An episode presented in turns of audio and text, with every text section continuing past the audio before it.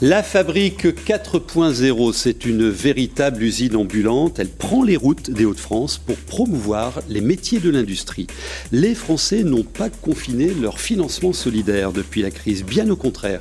Et nous lançons avec l'association FAIR les grands prix de la finance solidaire avec un coup de cœur pour euh, l'activité des Hauts-de-France. Récupérer la chaleur des eaux usées, une innovation euh, portée par Green Heat et la récupération de cette chaleur, c'est pour chauffer les notamment son fondateur et l'invité de Yannick Boucher. Bienvenue, c'est Equenco.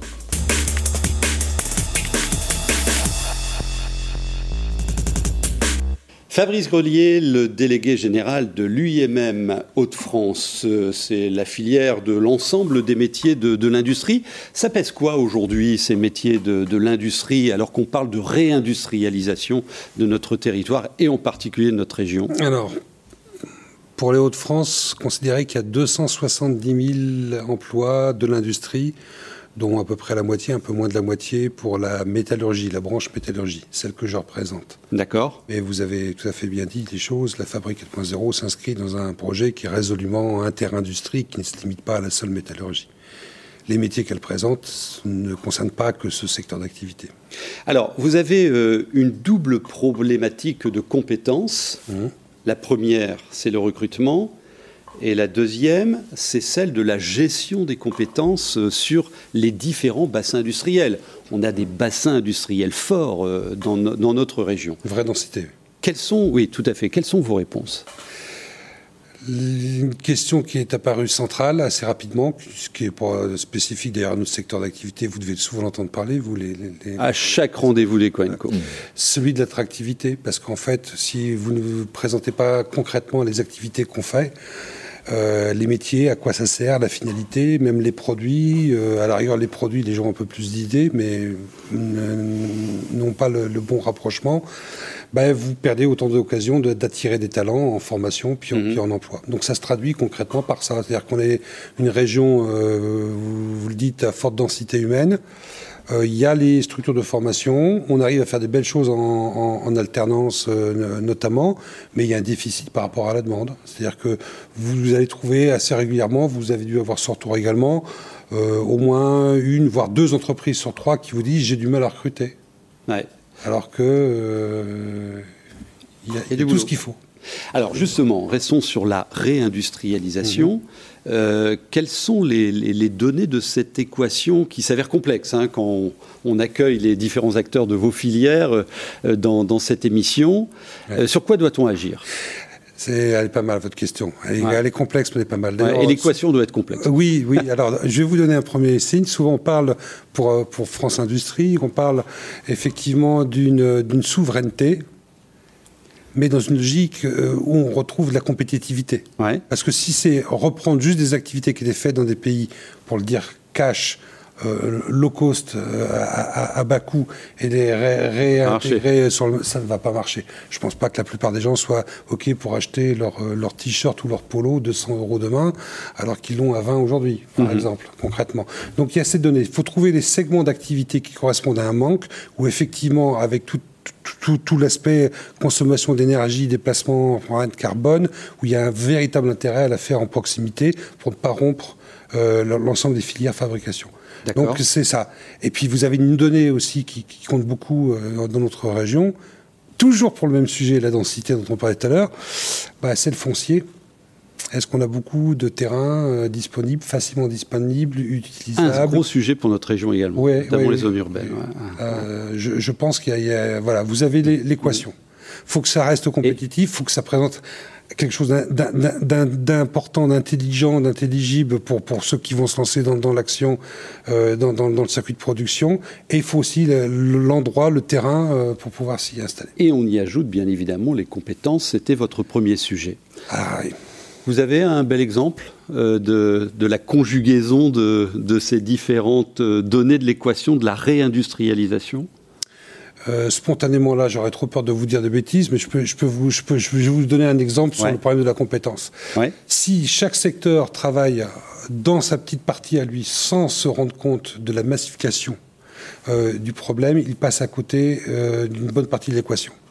Vous demandez à quelqu'un de tel secteur, je veux dire, vous avez automobile, ferroviaire, aéronautique, enfin tout ça. Tous vont vous dire, moi c'est très particulier. J'ai besoin de. Pas pareil. Moi c'est pas pareil. Oui, vous n'osez pas le faire.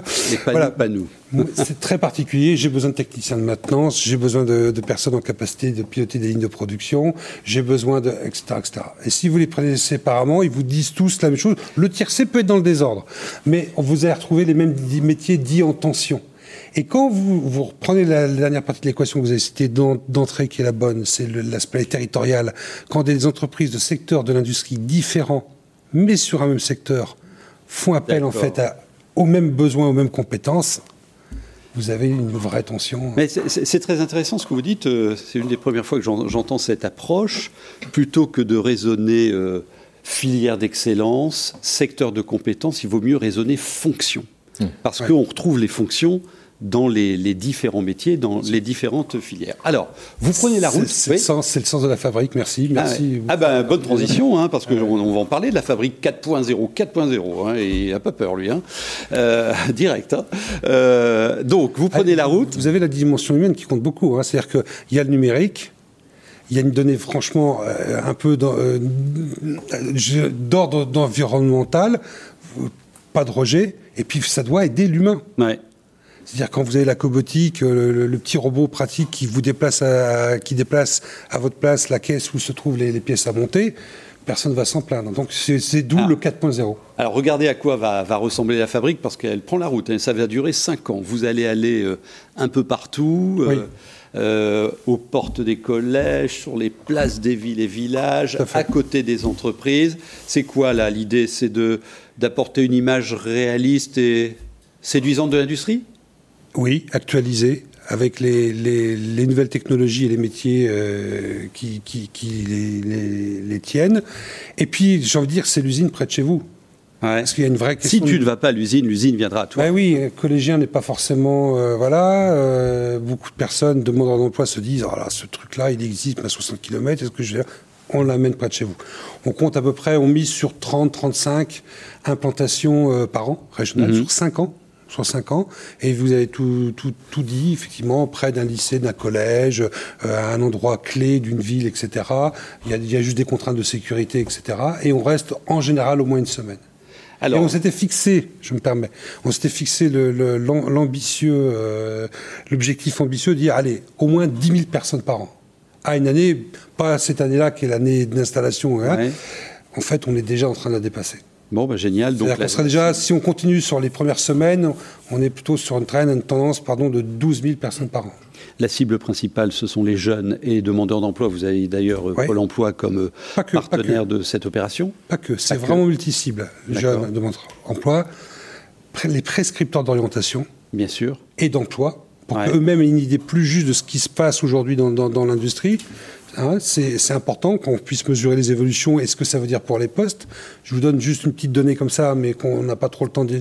Ah, il y a un emploi sur cinq dans l'industrie qui existe, qui existera dans 4-5 ans et dont on ignore aujourd'hui tout, même le contenu, son intitulé, à quoi ça va servir. D'où la, pertinence d'aborder le sujet par euh, les métiers et les fonctions.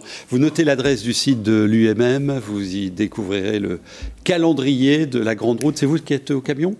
Euh, non, je dois. On, a fait des partenariats plus plus plus sûrs. Mais vous le retrouverez quand même sur place hein, euh, pour euh, ce grand rendez-vous de la fabrique 4.0 qui sillonne les routes des Hauts-de-France. On va parler maintenant coopération agricole euh, avec euh, euh, un flash sur une coopérative de notre région bien connue, UNEAL du groupe Advitam et une branche particulière dans cette galaxie qui est, celui, qui est celle du machinisme agricole. Bah là aussi, on va aller y découvrir les métiers, le fonctionnement et faire tomber une série de clichés. Tracteur, moissonneuse, batteuse, machine de récolte, aucun engin ne résiste à l'atelier de Michael Deca. Il est chef d'atelier depuis 10 ans chez Casa Service Machine, une marque du pôle machinisme du groupe Advitam. Dans l'entreprise, ses missions sont multiples. Chef d'atelier, c'est euh, gérer les équipes euh, au sein de l'atelier, donc leur planifier le, travail. Je m'occupe aussi donc de, centraliser tous les appels euh, des clients concernant une panne ou une question technique. Je gère également donc toute la partie facturation, gestion des garanties. Après un BEP et un bac pro maintenance des matériels agricoles, Michael a fait un BTS en agroéquipement en alternance chez Casa Service Machine. Suite à son apprentissage, il a été embauché en tant que technicien. J'ai pu euh, donc euh, faire deux ans de technicien et je suis euh, directement passé chef d'atelier. Je pense que c'est essentiel pour être chef d'atelier d'avoir une bonne connaissance technique des produits. Il faut savoir qu'aujourd'hui on a des produits qui deviennent de plus en plus complexes.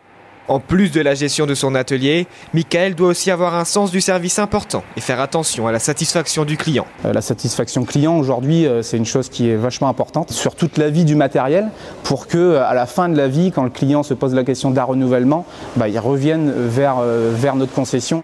Casa Service Machine appartient à une coopérative qui regroupe des agriculteurs des Hauts-de-France, une EAL. Pour Michael, travailler dans ce cadre-là est un plus. C'est les adhérents voilà, qui, constituent cette coopérative et euh, ils sont également clients. Donc c'est important pour nous euh, de, leur apporter un service euh, de qualité. Un service de qualité qui permet à chaque adhérent de la coopérative d'être servi plus sereinement.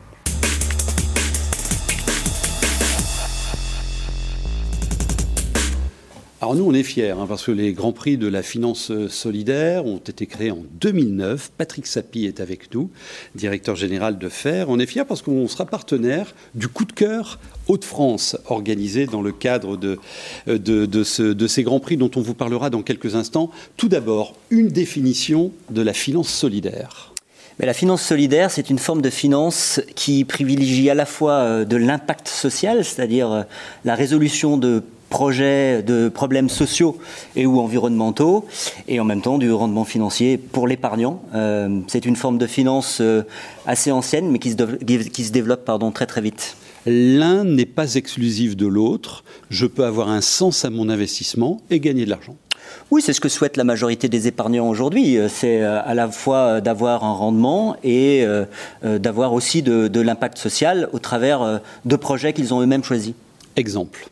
Alors, exemple, je vais vous en donner trois. Vous avez euh, euh, euh, l'accès à l'emploi au travers d'une association nationale qui s'appelle l'ADI, l'Association ah pour le droit à l'initiative économique. Bien ici, voilà, qui finance des micro-entrepreneurs qui créent leur propre petite activité économique. Vous avez un deuxième exemple, c'est le logement, la foncière Habitat et Humanisme qui loge des personnes en précarité, voilà, qui sont sans logement, pour les réinsérer et leur redonner en fait un parcours de vie. Et vous avez aussi euh, une autre foncière qui s'appelle la foncière Terre de Liens qui rachète des terres pour y installer des jeunes agriculteurs. Alors expliquez-vous sur un phénomène, euh, on nous annonce euh, tout le temps une société archipélisée, déstructurée, en manque de repères, et je lis que l'épargne solidaire signe un taux de croissance de 30%, de 30% depuis 5 ans. Comment vous l'expliquez?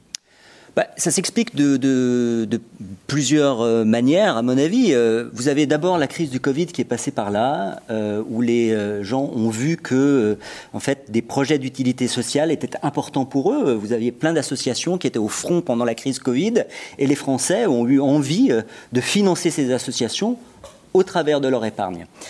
Euh, le deuxième élément, c'est que aujourd'hui, la régulation fait que euh, les projets à finalité sociale et les, les financements qui sont drainés vers ces projets sont de plus en plus régulés, euh, notamment au, travers de régulations européennes, mais aussi de régulations françaises.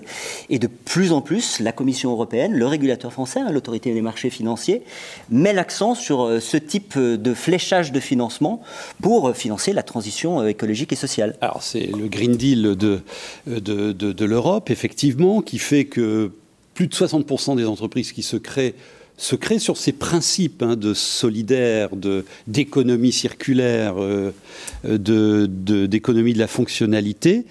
Euh, alors, ces grands prix, depuis 2009, donc en 2009, ça existait déjà, la finance solidaire. Oui, bah, c'est une finance qui remonte euh, au début des années 80, en fait. Hein, et FER, qui s'appelait avant Finansol, a créé le premier label financier qui a été créé en France, hein, le label Finansol, qui existe toujours.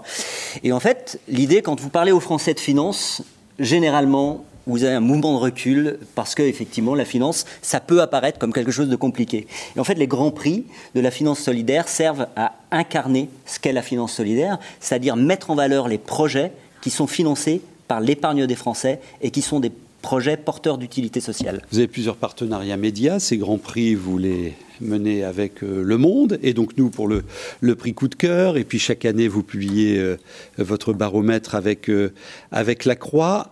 alors, mode d'emploi pour déposer des dossiers.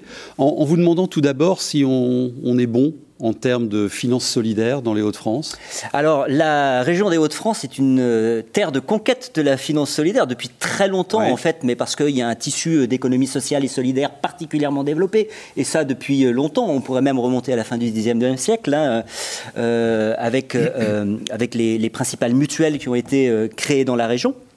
Mais effectivement, la, terre des Hauts-de-France est une terre importante euh, en matière de finances solidaires. Donc, nous sommes très excités à, l'idée d'avoir les, les, premiers euh, projets euh, des Hauts-de-France à sélectionner. Alors, mode d'emploi dans quelques instants, mais Yannick a une question. Oui, une question toute simple. Comment font les gens pour contribuer? Parce que c'est tellement séduisant de placer de l'argent qui ah n'iront pas sur les marchés financiers. Si j'en parle à mon banquier, par exemple. Sur, voilà, sur les marchés boursiers. Alors, on sait qu'il y a des, des chapelles. Hein. Il y a Autonomie et Solidarité, il y a les Cigales, il y a des banques aussi, Crédit Coopératif, la NEF. Est-ce qu'il y en a d'autres et est-ce qu'on a des outils, le mode d'emploi, des solutions en fait euh, Vous avez cité euh, la plupart des adhérents de FER, et merci de l'avoir fait. Euh, effectivement, Crédit Coopératif, Autonomie et Solidarité, Cigales.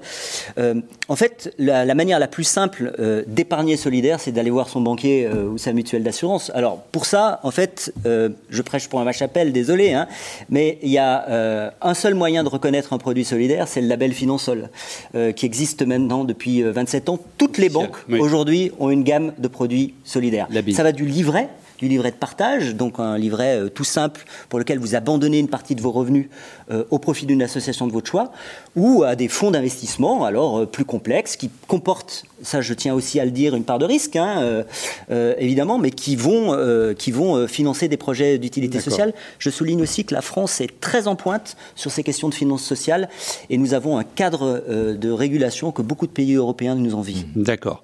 Alors, les grands prix, donc vous notez l'adresse de, de ce site. Vous avez jusqu'au 8 mai pour euh, rendre vos copies, vos candidatures, mode d'emploi alors, mode d'emploi, c'est très simple. Il suffit d'aller sur le, site de, FAIR où vous trouverez euh, euh, l'ensemble des informations. Vous avez un projet euh, porteur d'utilité sociale. Vous êtes une entreprise sociale, une coopérative, une association. vous êtes financé par la finance solidaire, donc au travers de votre banque, au travers d'associations type Autonomie Solidarité ou France Active, hein, par exemple. eh bien, vous pouvez candidater à ces grands prix jusqu'au 8 mai. On a quatre catégories de prix, pardon, excusez-moi. Donc un prix France, euh, un prix international. Hein. Il faut savoir que la finance solidaire finance aussi hein, des projets euh, de, solidarité, de solidarité internationale. Donc pour des structures basées à l'étranger, là Alors pour des structures françaises qui qui financent des projets à, l'étranger, type institution de microfinance par exemple. Euh, vous avez un prix épargne solidaire, notamment pour les coopératives qui font des levées de fonds. Euh, il y en a beaucoup en ce moment euh, pour financer leur développement. Et puis vous avez ce prix coup de cœur Hauts-de-France. et donc si vous êtes intéressé, vous pouvez candidater à ce prix. La cérémonie des grands prix se déroulera début novembre à Lille. Euh, et d'ailleurs, la ville de Lille est également partenaire de l'opération. Et vous sélectionnerez pour cette catégorie quatre dossiers qui seront ensuite soumis au, vote euh, des internautes sur le site internet du Monde, et ce dès la première quinzaine d'octobre, également sur notre site. Absolument. Euh, bon. Dès l'automne. Alors, ben, candidater, c'est important, c'est intéressant de faire rayonner ces, projets. Vous notez bien l'adresse du site de, de FAIR pour y découvrir toutes les modalités.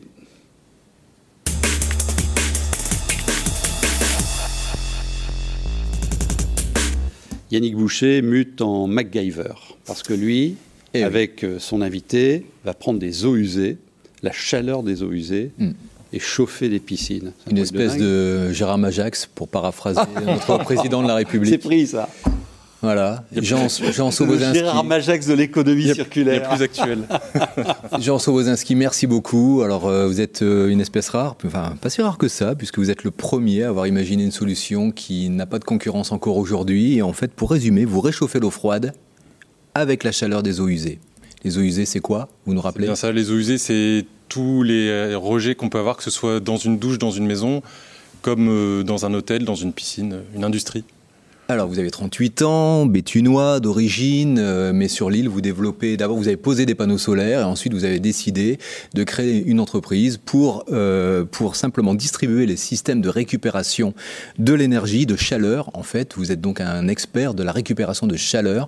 Et là, l'idée qui est nouvelle avec Greenit, hein, vous êtes trois à la chapelle d'Armentières, c'est de d'utiliser l'énergie euh, de la chaleur des eaux usées, des égouts, pour résumer, pour chauffer l'eau des piscines. Vous nous expliquez pourquoi à quel, degré Pourquoi c'est important de, est-ce que ça fait quel est l'intérêt en fait de réchauffer? Alors l'intérêt c'est de ne pas perdre de l'énergie. Donc avec mon associé euh, Hugo Duroux avec qui on a cofondé Granit qui travaille aussi depuis 10 ans dans la récupération d'énergie sur usée, c'est de se dire plutôt justement que d'utiliser de l'eau quelques secondes, de l'eau qui est chaude dans la douche ou de l'eau notamment dans les centres aquatiques, c'est une eau à 28 degrés et puis on rejette de l'eau tout au long de la journée, de l'eau qui est chaude.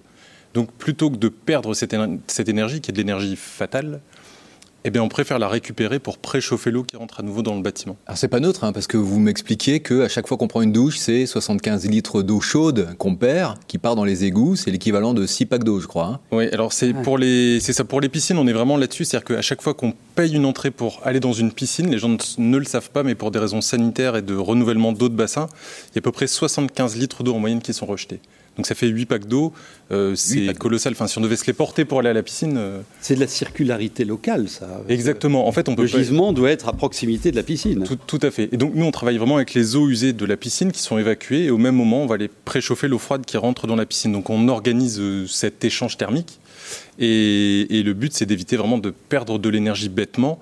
Et parce que l'eau qui va dans les égouts, après, elle chauffe quoi? Elle chauffe les petits oiseaux. Donc, hmm. elle ne sert pas à grand-chose.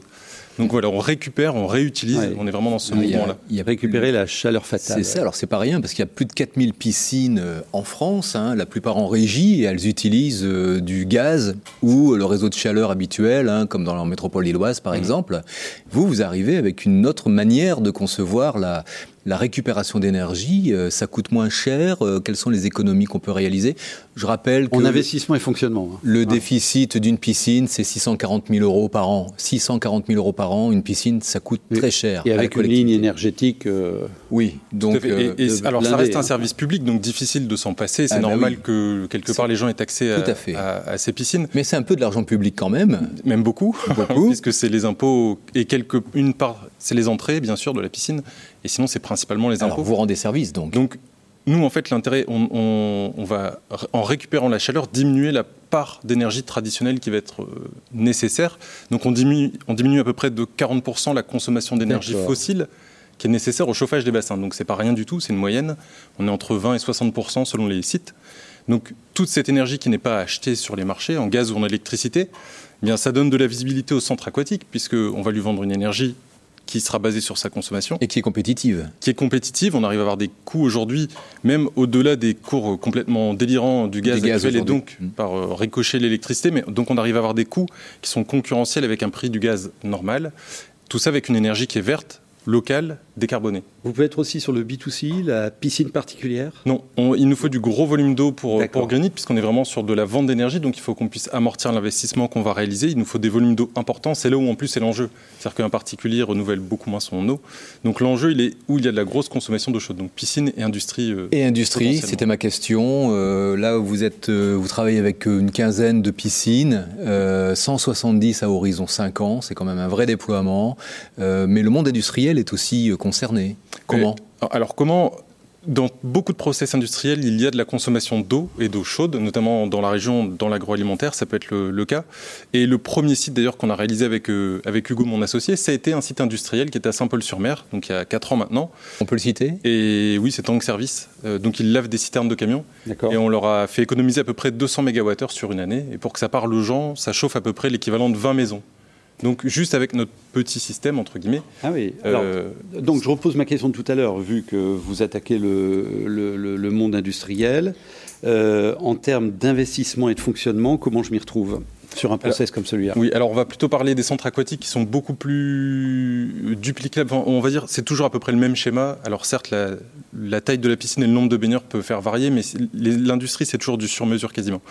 Euh, une piscine, nous portons l'investissement, nous Greenit, puisque un des freins des centres aquatiques, c'est d'être lié à une collectivité qui va dire j'ai pas la ligne budgétaire, donc, je, suis convaincu qu'on va faire des économies d'énergie et que ça va dans le bon sens. Mais je peux pas. Mais j'ai pas la ligne. Donc Greenit porte l'investissement. On fait l'étude, l'installation, l'exploitation, la maintenance, et ensuite on est vraiment comme un fournisseur d'énergie. C'est ça, c'est ça votre modèle en fait. Ah, vous livrez clé en main. Exactement. Clé en main. La collectivité n'a rien à voir là-dedans d'un point de vue strictement financier. Vous, vous, arrivez avec une solution, et puis évidemment il y a une négociation commerciale, j'imagine. Hein. Bien sûr, qui va dépendre des volumes d'eau en jeu, euh, parce qu'au plus il y a de baigneurs, au plus il y a de volume d'enjeu, donc forcément, au plus on peut avoir un prix attractif. Très bien. Euh, vous n'avez toujours pas de concurrence non. À l'échelle nationale Tout à fait. À ce jour, il n'y a aucune concurrence sur ce. Il doit aller dans la fabrique 4.0 bah, Il me semble que oui. et, pourquoi il n'y a pas eu des petits malins qui ont eu l'idée avant vous? Comment c'est venu Parce que d'autres font de la récupération de chaleur sur usée. Nous, on le fait déjà avec euh, mon autre entreprise où on fait de la, distribution de matériel. Euh, mais d'aller sur du financement, il faut avoir déjà un système qui le permette et qui soit économiquement viable en assez peu de temps, ce qu'on arrive à faire. Euh, donc aujourd'hui, on est les seuls à avoir à la fois, donc c'est le produit euh, de mon associé à la base qui est à Toulouse, donc à la fois, à la fois avoir le produit, avoir l'idée de proposer comme un service. Donc euh, voilà. Dernière chose à signaler, en 2030, euh, les piscines de centres aquatiques devront avoir 32% d'énergie non renouvelable, et donc ça participe. D'énergie renouvelable dans leur consommation. Dans leur consommation énergétique, donc vous êtes, vous arrivez au bon moment. Il y a un vent dans le dos réglementaire qui devrait booster votre activité. Vous faites une levée de fonds, au moins 300 000 euros de levée de fonds acquis déjà, et puis vous intéressez déjà pas mal de monde. En quelques secondes. En quelques secondes, bah, on a démarré il y a un mois, c'est la première levée de fonds qu'on peut réaliser, euh, parce qu'on sait que ça va fonctionner, en tout cas on en est convaincu. Pour aller plus vite, bah, il y a un moment où il faut des capitaux, et les capitaux, ça peut passer par une levée de fonds ou par la banque. Là, en l'occurrence, pour notre modèle, ce sera plutôt des capitaux d'investissement. La fine fleur de l'innovation au rendez-vous d'Ecoenco. Merci beaucoup Yannick nous a fait découvrir cette belle histoire. Hein. belle histoire. Ce sont des belles histoires. Affaire à suivre. Affaire à suivre. Affaire à suivre euh, dans Ecoenco. Si vous avez des infos économiques, vous me les envoyez à cette adresse et on se retrouve avec Yannick la semaine prochaine. Merci.